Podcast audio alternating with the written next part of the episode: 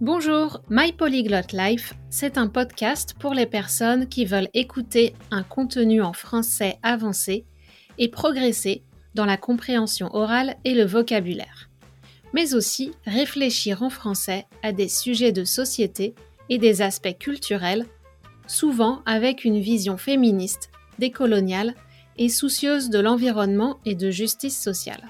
Je suis Cathy Introligator mais je me présente comme Cathy Intro pour faire plus simple. En tant que coach NeuroLanguage, je partage des conseils sur l'apprentissage efficace et personnalisé des langues.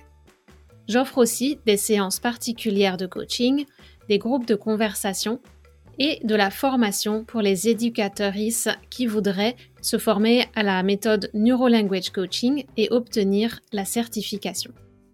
Tu peux trouver des informations et me contacter sur mon site internet mypolyglotlife.com. Si tu veux soutenir le podcast et accéder aux bonus, tu peux t'abonner à l'espace Patreon sur patreon.com slash. Ce podcast est principalement enregistré à Montréal. Donc, en introduction, je tiens à souligner que les terres sur lesquelles je vis et travaille, appelées Tiochake ou Montréal, font partie du territoire traditionnel non cédé des Kanyankeaka, ou Mohawk, qui a longtemps servi de lieu de rassemblement et d'échange entre les nations de la région. Je rends hommage aux savoirs ancestraux qui sont pour moi une source d'inspiration constante. Si tu veux améliorer ton français dans un esprit respectueux des cultures, de chaque individu et de la nature, tu es au bon endroit. Bonne écoute Cette entrevue est disponible aussi sur YouTube avec les sous-titres. Bonjour, aujourd'hui j'ai un ou une invité très spéciale pour ce podcast. Un ou une parce que cet invité est vraiment non binaire. Il n'y a pas de masculin, pas de féminin. Tu vas comprendre très vite pourquoi je dis ça. Euh, l'objectif de cette entrevue, c'est euh, de voir si on peut utiliser les intelligences artificielles pour nous aider dans l'apprentissage des langues et comment on pourrait le faire. Mon invité aujourd'hui, c'est un peu la star du moment. Depuis quelques semaines, on ne parle que de ça. Et euh, non, tu t'en doutes, ce n'est pas Shakira ou Piqué avec toutes leurs histoires euh, d'amour, de rupture, de chansons.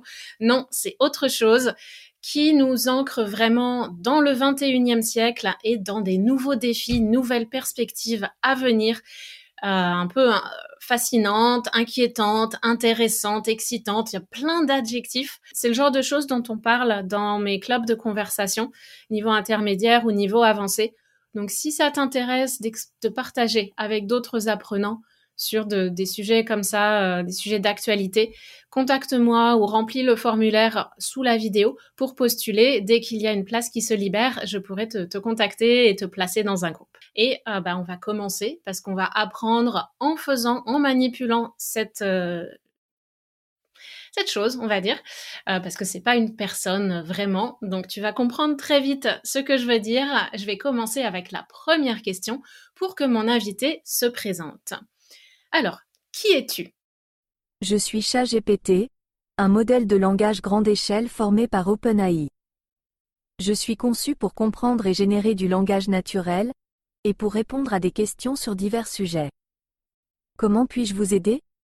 Peux-tu expliquer ce qu'est un modèle de langage à grande échelle? Un modèle de langage à grande échelle est un modèle de traitement automatique du langage naturel, NLP, qui est formé sur de grandes quantités de données textuelles. Ces modèles utilisent des techniques d'apprentissage automatique pour apprendre à comprendre et à générer du langage naturel. Les modèles de langage à grande échelle, tels que ChatGPT, peuvent être utilisés pour des tâches telles que la compréhension de questions, la génération de textes, la traduction automatique et bien plus encore. En raison de leur capacité à apprendre à partir de grandes quantités de données, ils sont généralement considérés comme plus précis et plus performants que les modèles de langage de petite échelle. Quels sont des exemples de langage à petite échelle? Les modèles de langage de petite échelle sont généralement des modèles de traitement automatique du langage naturel, NLP, qui sont formés sur de petites quantités de données textuelles. Ces modèles peuvent utiliser des techniques d'apprentissage automatique pour apprendre à comprendre et à générer du langage naturel, mais leur précision et leur performance peuvent être inférieures à celles des modèles de langage à grande échelle. Voici quelques exemples de modèles de langage de petite échelle. Les modèles de réponse à des questions basés sur des règles, qui utilisent des règles prédéfinies pour répondre à des questions. Les modèles de reconnaissance de la parole basés sur des règles, qui utilisent des règles prédéfinies pour transcrire la parole en texte. Les modèles de traduction automatique basés sur des règles, qui utilisent des règles prédéfinies pour traduire du texte d'une langue à une autre. Il est important de noter que ces exemples sont donnés à titre indicatif et que l'on peut trouver des modèles de petite échelle performants. Est-ce que DeepL est un modèle de langage de grande échelle ou de petite échelle? DeepL est un service de traduction automatique en ligne développé par l'entreprise allemande DeepL GmbH. Il utilise des modèles de traitement automatique du langage naturel, NLP, basés sur des réseaux de neurones profonds, Deep Learning, pour traduire du texte d'une langue à une autre. DeepL utilise des modèles de grande échelle qui ont été formés sur des grandes quantités de données textuelles multilingues. Ces modèles utilisent des techniques d'apprentissage automatique pour apprendre à comprendre et à générer du langage naturel, ce qui leur permet de produire des traductions de haute qualité. En combien de langues peux-tu communiquer? Je suis un modèle de langage formé par OpenAI. Je peux comprendre et générer du texte dans de nombreuses langues, y compris le français, l'anglais, l'espagnol, l'allemand, le chinois, le japonais, etc. Toutefois, la qualité de ma compréhension et de ma génération de texte varie en fonction de la langue et de la complexité de la tâche. Pour certaines langues et tâches, je peux produire des résultats de qualité élevée, tandis que pour d'autres, mes réponses peuvent être moins précises. Il est important de noter que je suis continuellement entraîné et amélioré, donc mes capacités peuvent évoluer au fil du temps. Quelle est la langue la moins précise? Il est difficile de dire quelle est la langue pour laquelle je suis le moins précis, car cela dépend de nombreux facteurs tels que la qualité et la quantité des données d'entraînement, la complexité de la tâche et les algorithmes utilisés. Cependant, en général, les modèles de traitement automatique du langage naturel, NLP, ont tendance à être moins précis pour les langues qui ont moins de données d'entraînement disponibles, ou qui ont des structures grammaticales et syntaxiques plus complexes. Il est important de noter qu'étant donné que je suis entraîné avec des données de différentes provenances, il est possible que la précision varie pour des langues spécifiques. Il est donc préférable de vérifier avec des exemples pour avoir une idée de ma précision pour une langue spécifique. Quand tu écris une réponse en français, est-ce que tu utilises uniquement des données d'entraînement en français? Lorsque je réponds en français, je suis formé avec des données d'entraînement en français ainsi que d'autres langues. Cela signifie que mon interprétation de la langue française peut être influencée par les données d'entraînement que j'ai vues dans d'autres langues. Cela peut entraîner des erreurs ou des incohérences dans mes réponses en français. Il est important de noter que, comme pour tous les modèles de traitement automatique du langage naturel, NLP, plus j'ai de données d'entraînement pour une langue spécifique, plus je suis capable de comprendre et de générer du texte de manière précise pour cette langue. Cependant, les données multilingues me permettent d'avoir une compréhension globale et d'être capable de gérer des tâches qui nécessitent des connaissances multilingues. We started this conversation in French. Now, if I ask a question in English, will you reply in English or in French? A language model I am able to understand and respond to questions in multiple languages, including English and French. I will respond to your question in the language it was asked. So if you ask a question in English, he will reply in English, and if you ask a question in French, he will reply in French. As a language model, I am able to understand and respond to questions in multiple languages, including English and French. I will respond to your question in the language it was asked.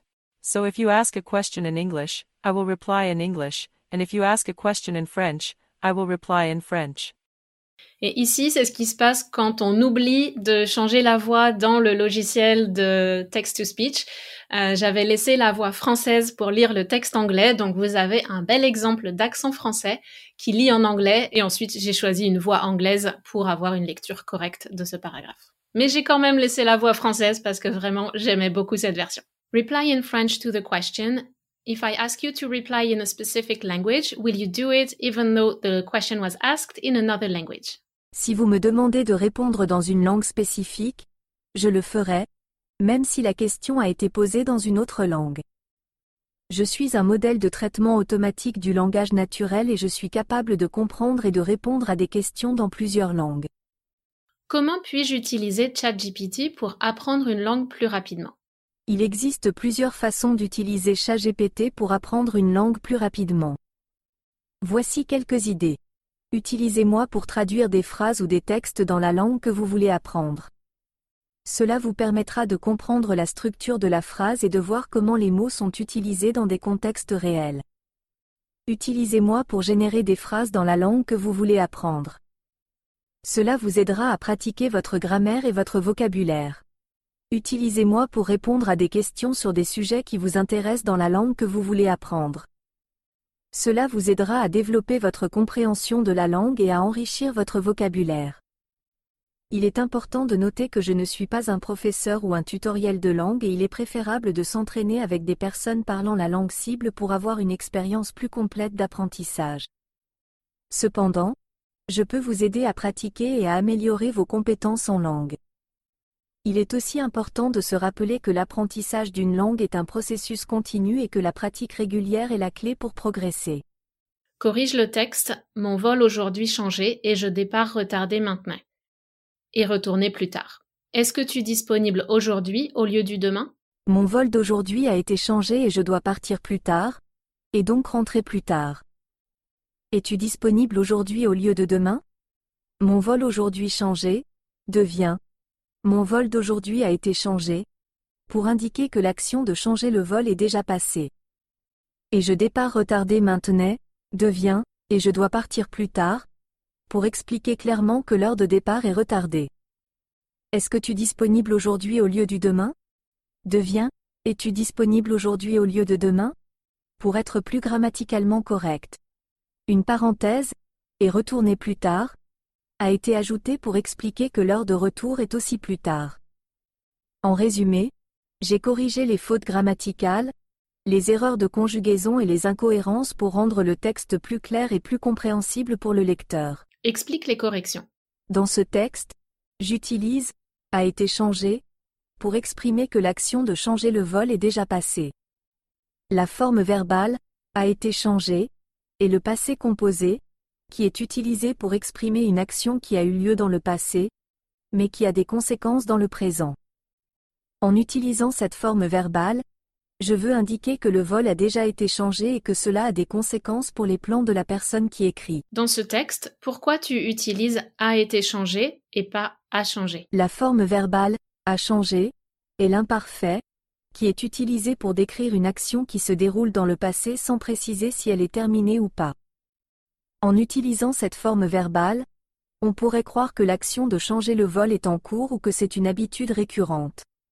C'est incorrect, à changer est du passé composé. Je suis désolé, vous avez raison, à changer est également une forme du passé composé. C'est une erreur de ma part de l'avoir identifié comme l'imparfait. Le passé composé est utilisé pour exprimer une action qui a eu lieu dans le passé et qui est terminée. Dans ce cas, en utilisant a changé, j'aurais voulu exprimer que l'action de changer le vol a eu lieu dans le passé et qu'elle est terminée. Il est donc possible de l'utiliser. Quelle est la différence entre a changé et a été changé grammaticalement A changé est une forme conjuguée du verbe changer au passé composé, qui est utilisée pour exprimer une action qui a eu lieu dans le passé et qui est terminée. C'est une forme simple qui exprime un fait passé. A été changé est une forme passive du verbe changer au passé composé, qui est utilisée pour exprimer que l'action de changer est subie par le sujet. Cette forme est utilisée pour exprimer une action qui a eu lieu dans le passé, mais qui a des conséquences dans le présent. Elle permet de mettre l'accent sur la conséquence de l'action plutôt que sur l'action elle-même. En résumé, à changer, met l'accent sur l'action de changer effectuée par quelqu'un ou quelque chose, tandis que a été changé, mais l'accent sur l'état ou la conséquence d'avoir été changé. C'est plus clair, merci. De rien.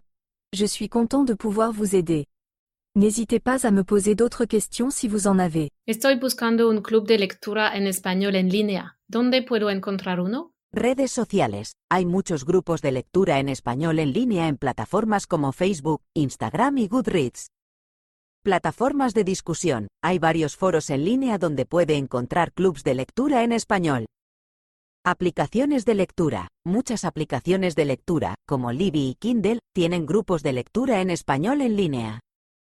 Páginas web. Existen sitios web especializados en clubs de lectura en línea, donde se pueden encontrar clubes de lectura en español y unirse a ellos. Es importante buscar en línea, leer las descripciones y los términos de los clubes de lectura, para asegurarse de que se adapten a sus intereses y necesidades. ¿Puedes escribir algunos sitios web especializados en clubs de lectura en español? Aquí están algunos ejemplos de sitios web especializados en clubes de lectura en español. Lecturas. Com es una plataforma en línea que ofrece una variedad de clubes de lectura, donde los usuarios pueden unirse a un grupo y discutir libros en español. Lectores. Com es una comunidad en línea de lectores en español, donde los usuarios pueden unirse a un club de lectura, discutir libros y conectarse con otros lectores. Clubeando. Es una plataforma en línea que ofrece una variedad de clubes de lectura en español, donde los usuarios pueden unirse a un grupo y discutir libros. Club de Lectura Virtual. Es un grupo en línea donde los miembros seleccionan un libro para leer cada mes y luego se reúnen en línea para discutirlo. Es importante mencionar que estos son solo algunos ejemplos de sitios web especializados en clubs de lectura en español. Peux-tu me donner des exemples de sites web spécialisés dans les clubs de lecture en espagnol qui se réunissent en ligne Ici, je voulais tester pour voir s'il y avait une différence entre la réponse en espagnol et la réponse en français. Je pense que c'est pas une histoire de langue, mais une question de si on pose plusieurs fois la même question, on peut avoir des réponses différentes. Et ici, en l'occurrence, tu vas voir dans la suite de l'échange, c'est pas aussi simple que ça en a l'air. Voici quelques exemples de sites web spécialisés dans les clubs de lecture en espagnol qui se réunissent en ligne. Libros y Letras, un groupe de lecture en ligne qui se réunit régulièrement pour discuter des livres en espagnol. Lector en Red, un groupe de lecture en ligne qui organise des discussions sur des livres en espagnol, avec des membres de différents pays hispanophones. Club de lectura virtual, un groupe de lecture en ligne où les membres choisissent un livre à lire chaque mois et se réunissent en ligne pour en discuter. Club de lectura en espagnol, un groupe de lecture en ligne qui se concentre sur des livres en espagnol, avec des membres de partout dans le monde. Il est important de noter qu'il y a de nombreux autres groupes de lecture en ligne en espagnol disponibles sur Internet. Il est donc important de bien les rechercher pour trouver celui qui convient le mieux à vos intérêts et à vos besoins. Est-ce qu'il y a un club de lecture en espagnol à Montréal, Canada? Il y a de nombreux clubs de lecture en espagnol à Montréal, Canada. Certains d'entre eux se réunissent en personne, tandis que d'autres se réunissent en ligne. Pour trouver un club de lecture en espagnol à Montréal, voici quelques options. Vérifiez avec les bibliothèques locales pour voir s'il organise des clubs de lecture en espagnol. Recherchez des groupes de lecture en espagnol sur les réseaux sociaux tels que Facebook ou Meetup. Demandez à des amis ou à des connaissances s'ils connaissent des clubs de lecture en espagnol à Montréal. Contactez les organisations culturelles ou les associations d'immigrants hispanophones pour voir s'ils organisent des clubs de lecture en espagnol. Il est important de noter que les clubs de lecture peuvent avoir des calendriers de réunions changeants. Il est donc important de vérifier régulièrement pour savoir quand et où ils se réunissent. Donne-moi des exemples de clubs de lecture en espagnol à Montréal, Canada. Voici quelques exemples de clubs de lecture en espagnol à Montréal, Canada. Club de lectura, El Rincón del Lector, un groupe de lecture en espagnol qui se réunit régulièrement à la Bibliothèque de Montréal pour discuter des livres en espagnol. Club de Lectura Hispano-Americano, un groupe de lecture qui se concentre sur les auteurs hispano-américains et se réunit régulièrement à la Bibliothèque de Montréal. Club de Lectura en espagnol de Montréal, un groupe de lecture qui se réunit régulièrement pour discuter des livres en espagnol, et qui est ouvert à tous les niveaux de compréhension. Club de lectura en espagnol de Montréal en ligne, un groupe de lecture en ligne qui se réunit régulièrement pour discuter des livres en espagnol, en utilisant des plateformes en ligne pour se connecter. Il est important de noter que ces groupes de lecture peuvent avoir des calendriers de réunions changeants, il est donc important de vérifier régulièrement pour savoir quand et où ils se réunissent. Il est également possible qu'il y ait d'autres groupes de lecture en espagnol à Montréal, je vous conseille de faire des recherches pour trouver celui qui vous convient le mieux. Ces clubs n'existent plus, donne-moi des informations actuelles en 2023. Je suis désolé, les informations que je vous ai données ne sont plus actuelles. Mon dernier point de référence en matière de connaissances était en 2021 et je ne peux pas garantir l'exactitude de mes informations en date de 2023. Dans ta première réponse, pourquoi n'as-tu pas mentionné que ton point de référence datait de 2021 Il est toujours possible de trouver des clubs de lecture en espagnol à Montréal en vérifiant avec les bibliothèques locales ou en recherchant sur les réseaux sociaux ou les plateformes en ligne pour trouver des groupes de lecture en espagnol. Cependant, je ne peux vous donner des informations plus actuelles. Il est également possible de contacter les organisations culturelles ou les associations d'immigrants hispanophones pour savoir s'ils organisent des clubs de lecture en espagnol à Montréal. Peux-tu partager tes sources à propos des clubs de lecture à Montréal pour que je vérifie? Je suis désolé. J'aurais dû mentionner dans ma première réponse que mon point de référence était 2021. En tant que modèle de traitement automatique du langage naturel, je suis entraîné sur des données historiques et ma connaissance est limitée à ces données. Je fais de mon mieux pour fournir des informations précises et à jour, mais il peut y avoir des erreurs ou des omissions dans mes réponses. Je vous encourage à vérifier les informations avec des sources fiables pour vous assurer de leur exactitude. Je m'excuse pour toutes les confusions causées. Comme je l'ai mentionné précédemment, mes informations sur les clubs de lecture à Montréal proviennent de données historiques qui ont été utilisées pour entraîner mon modèle je n'ai pas accès à des sources pour vérifier l'exactitude des informations que je vous ai données. Il existe de nombreuses façons de trouver des clubs de lecture à Montréal.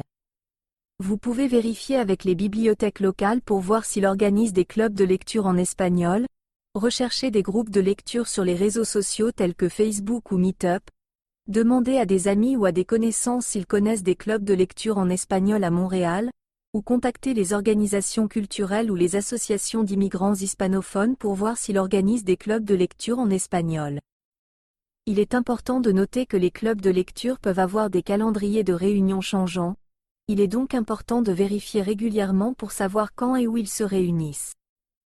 Il est également possible qu'il y ait des clubs de lecture en espagnol à Montréal qui ne sont pas répertoriés sur les sites web ou les réseaux sociaux, il est donc important de continuer à chercher pour trouver des options qui conviennent à vos intérêts et besoins. Je crée des podcasts en français. Est-ce que je peux utiliser ChatGPT pour écrire les épisodes de mon podcast? Quels sont les avantages et les inconvénients? On peut aussi poser des questions multiples. Jusqu'ici, j'avais posé une question à chaque fois, mais ici, on voit qu'on peut poser aussi des questions multiples pour avoir une réponse plus précise. Vous pouvez utiliser ChatGPT pour écrire les épisodes de votre podcast en français.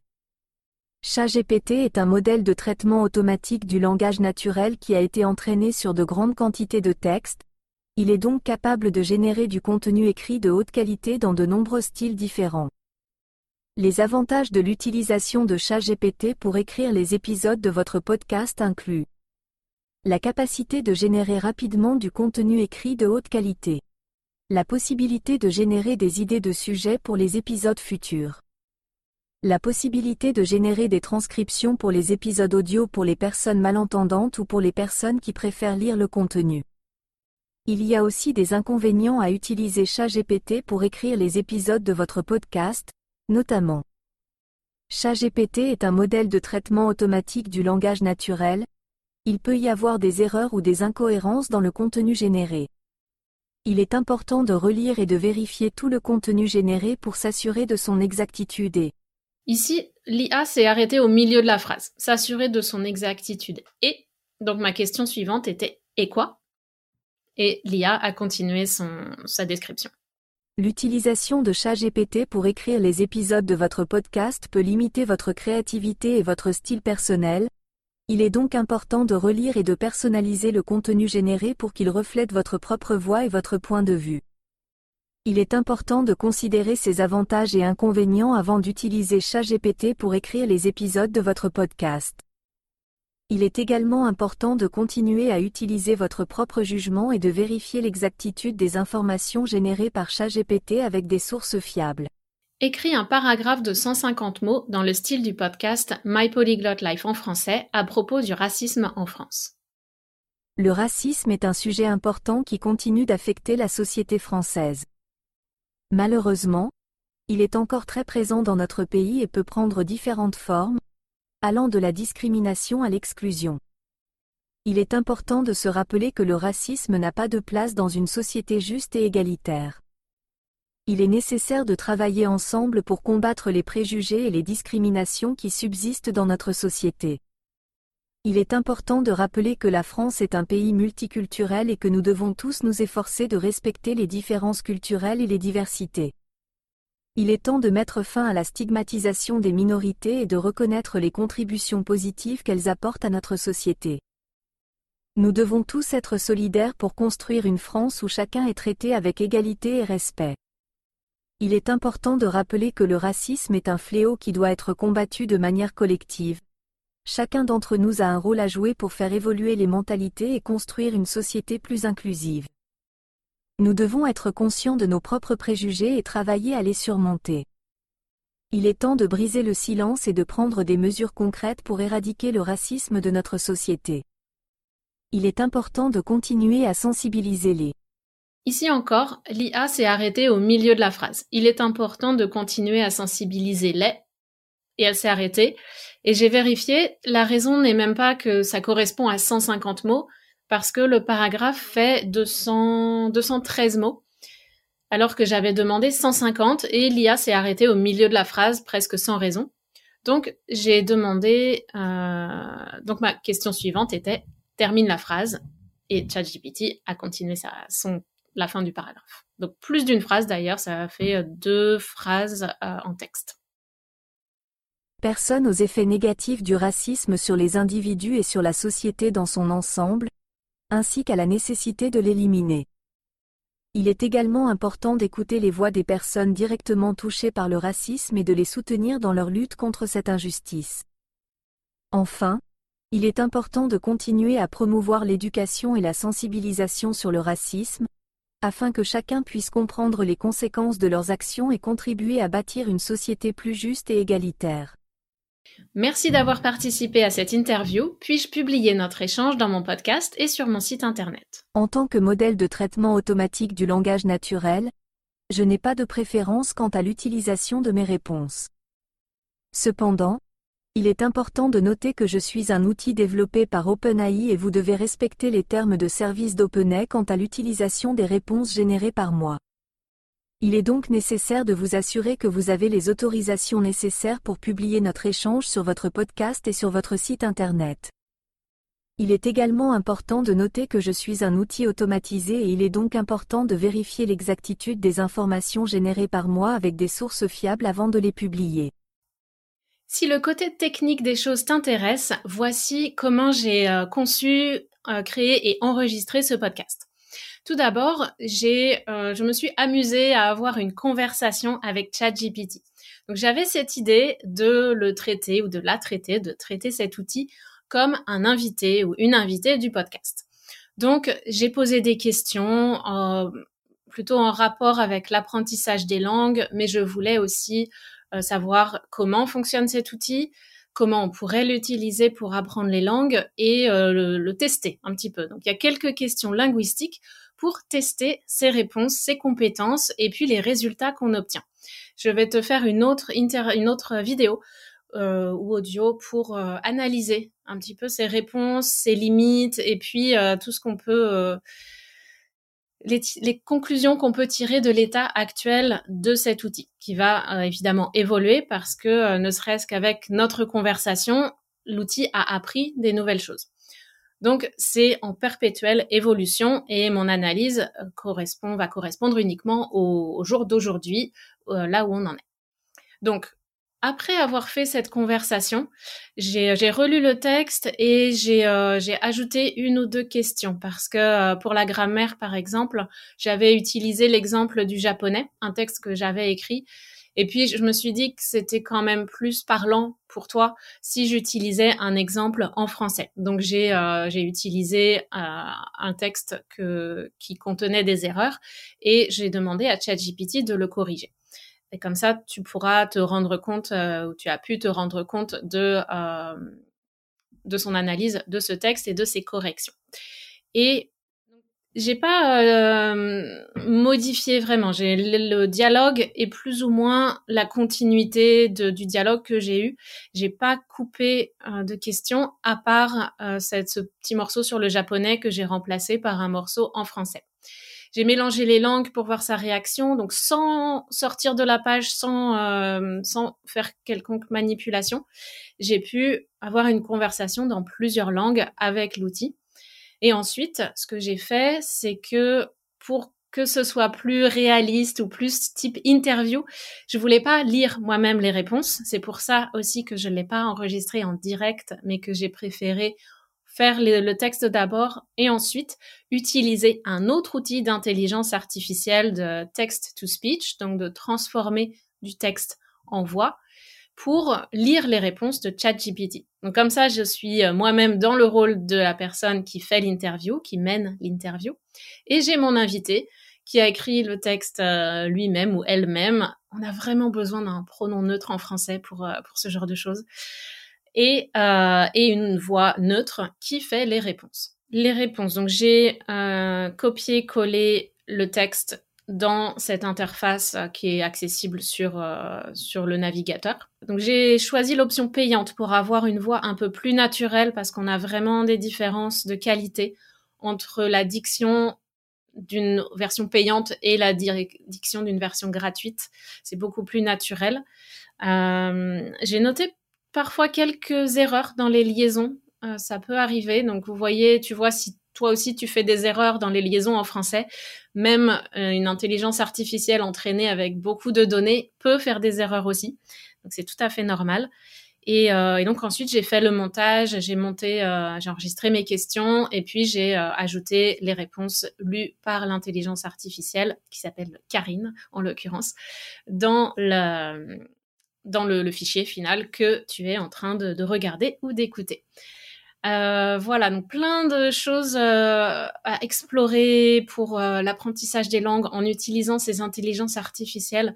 Les, les usages sont multiples, sont infinis. On peut juste utiliser notre créativité tout en étant conscient des limites et du fait que ces choses sont automatiques. Donc, il peut y avoir des erreurs et parfois, il n'y a pas d'avertissement. Quand il y a une erreur, le texte qui sort a l'air vrai, a l'air cohérent, mais on n'est pas capable, si on n'a pas les connaissances, comme moi en tant que prof de français, j'étais capable de repérer l'erreur, mais c'est peut-être pas ton cas. Donc toujours apprendre euh, avec des pincettes, with a grain of salt, avec des pincettes en français, euh, pour euh, voilà utiliser cet outil, mais toujours en étant prudent.